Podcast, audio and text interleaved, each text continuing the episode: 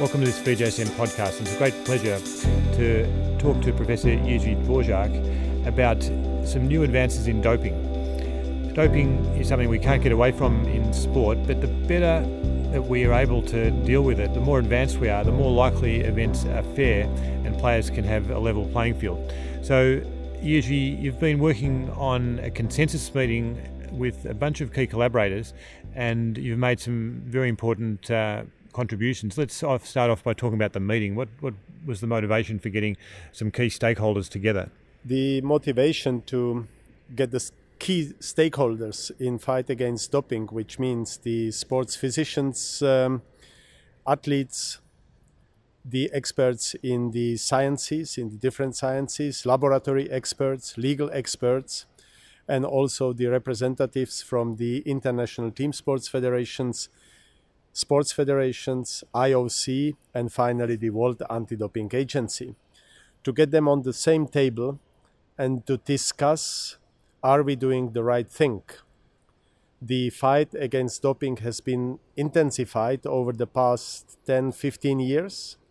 We are very consequent, but the increase of just simple sampling procedures in and out of competition controls does not protect or does not stop some athletes to continue with doping strategies. So that's always mentioned uh, the athletes or their supporting personnels are step ahead of the science. So we try to discuss is that true? Is the strategy which is being run currently the right one? We have to consider the strategy has been as principle developed in the late 60s, 70s. Meanwhile, the world of sport has changed. The pharmacology, the, the advancement in the pharmacology, new substances has occurred. So, number of changes. So, we had the opinion or the feeling that time has come to reconsider the currently applied strategy and to think about the future in developing more deterrent um, programs to use the forensic intelligence and also find out what would be the best preventive measure to prevent that would be the final aim athletes to take performance enhancing substances. So that was the motivation. And then you met late in 20 13, and you've worked hard in 2014 to get a special issue together. What are the highlights for BJSM readers coming in the BJSM anti doping issue? Well, the biggest highlight I disclosed at the end of, um, of my this presentation. This special issue on um, new strategies in fight uh, doping or new strategy of anti-doping is summarizing from um, top experts the current situation, the current situation of um, doping strategies in uh, blood doping with different substances, how it can be detected, and how can we tackle those in a long run. So we are talking not only about erythropoietin, about the transfusions, or the papers are talking about this, but also the old and new anabolic steroids, how to analyze with the new methods old anabolic steroids, which maybe might not have been detected before. There is a strong scientific evidence that if we reanalyze the samples from the past years, that with the new methods we found them, this is an extremely deterrent method, and most of the international federations decided to freeze the samples for a number of years such FIFA will do that from the World Cup 2014. We will freeze them and keep them as long as we want, and we can always revisit the samples. So this is actually the in the 12 papers there is a summary of the current body of knowledge what is known about the performance enhancing substances how to detect them but also how to make the appropriate steps to prevent the use of them. And the absolute highlight from this meeting was the consensus consensus of uh, sports physicians with the scientists, with laboratory experts and legal experts to say what is the current situation and what is the way forward. And one of the directions where the fight against doping could go in near future, and it's actually already started, is the establishment of biological passport which means that we follow the athletes over a period of time.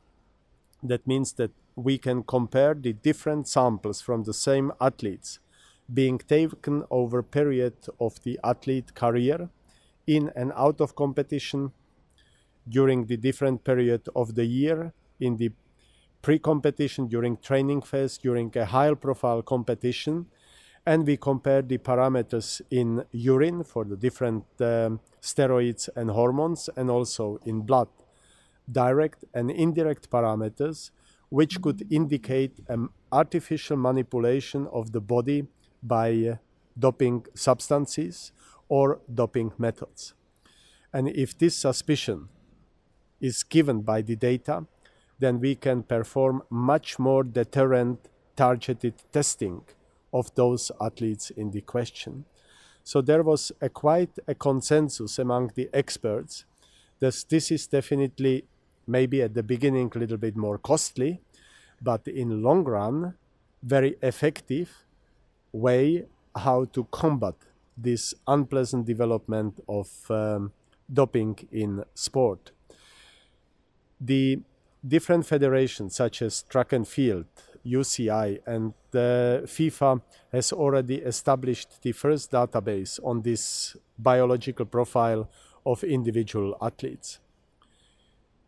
It might even be if we visualize in the future and we have the team physicians, and most of them are reliably following the professional law and Hippocratic oath, honest team physicians, that we can even use the regularly performed blood and urine examination as a routine examination in the exercise physiology to compare with the data obtained during the sampling procedures for doping controls. And that would make, in long run, the whole process probably cheaper and very much more effective and of course for the athletes more deterrent because you will never know how the science is going to examine all those samples and how we can revisit the samples because they all will be stored. So definitely the way of the biological passport was the highlight and the common agreement among the experts. And just a couple of quick clarifications. That last point about uh, using regular lab tests when a doctor, uh, when an athlete goes to see the doctor, that's not part of the plan right now. That's not part of what's being executed in the passport, is it? No, that was not, but that would be very easy to clip on. Or we could just get the samples frozen from the regular controls and have them examined in the special laboratory. So that's uh, that's only a logistical problem. Here we were discussing the question of principles, and the question of principle um, we could convince FIFA to put it into the operation at the highest profile competition, and this is the FIFA World Cup uh, coming uh, in June, July in Brazil in this year, 2014. So we have decided that we will examine all players participating in the preparation period between now and the World Cup at least once. And then we go with our routine procedure during the World Cup and we will examine, of course, blood and urine and compare and we compare this data with already existing um, sample analysis from Champions League, from Confederation Cup uh, 2013, from the Club World Cup 2011, 12, and 13. So the top players, we will have number of them where we will have probably three, four, five sampling procedures. So this is this is real. In a way, it's a uh, major pilot and an example for other federations how it could go. Of course, we have to analyze very carefully, speak again with the experts, independent experts, look at the data, and propose to the world of sport maybe the completely new strategy. We will not leave the currently applied because we have not reliable data yet, but if it proves that it's the way to go, then of course we have to think and uh, maybe the time has come to change the strategy you've got a great editorial to go with that consensus statement, Jiří, that really summarises the new direction. Um, one last clarification: it seems to me that we've moved from having to prove that there's a illegal substance in the blood to being able to prove that something has manipulated the blood or the urine, and that's evidence enough. Is that an important difference? Of course, it is an important difference because in the analysis, it's not everything black and white there is always uh, some substances cut-off limit. Some substances are produced by the by the body itself. It's not always that easy. So if we see that there is a change of this more or less genetical blueprint of our steroid and um, hormone metabolism, then we can suspect a manipulation. And this is the, the new approach. And so I was reading that if there are a couple of plastic compounds that uh, are only found in bags for blood transfusion. And so, if you find evidence of those plastics, that could be a problem for an athlete. Um, and so, again, that's circumstantial evidence, but that's the new approach. That's also one of the approaches where we see yes, there is something which does not belong to the human body, and then you go behind this, and that uh, that's uh, sufficient evidence. And it is absolutely in line with the already approved uh, World Anti-Doping Code 2015. So again, here we are working in a very strong partnership between the independent uh, body, the World Anti-Doping Agency, with the International Sports Federation and laboratory. And we can succeed only if we work in this partnership.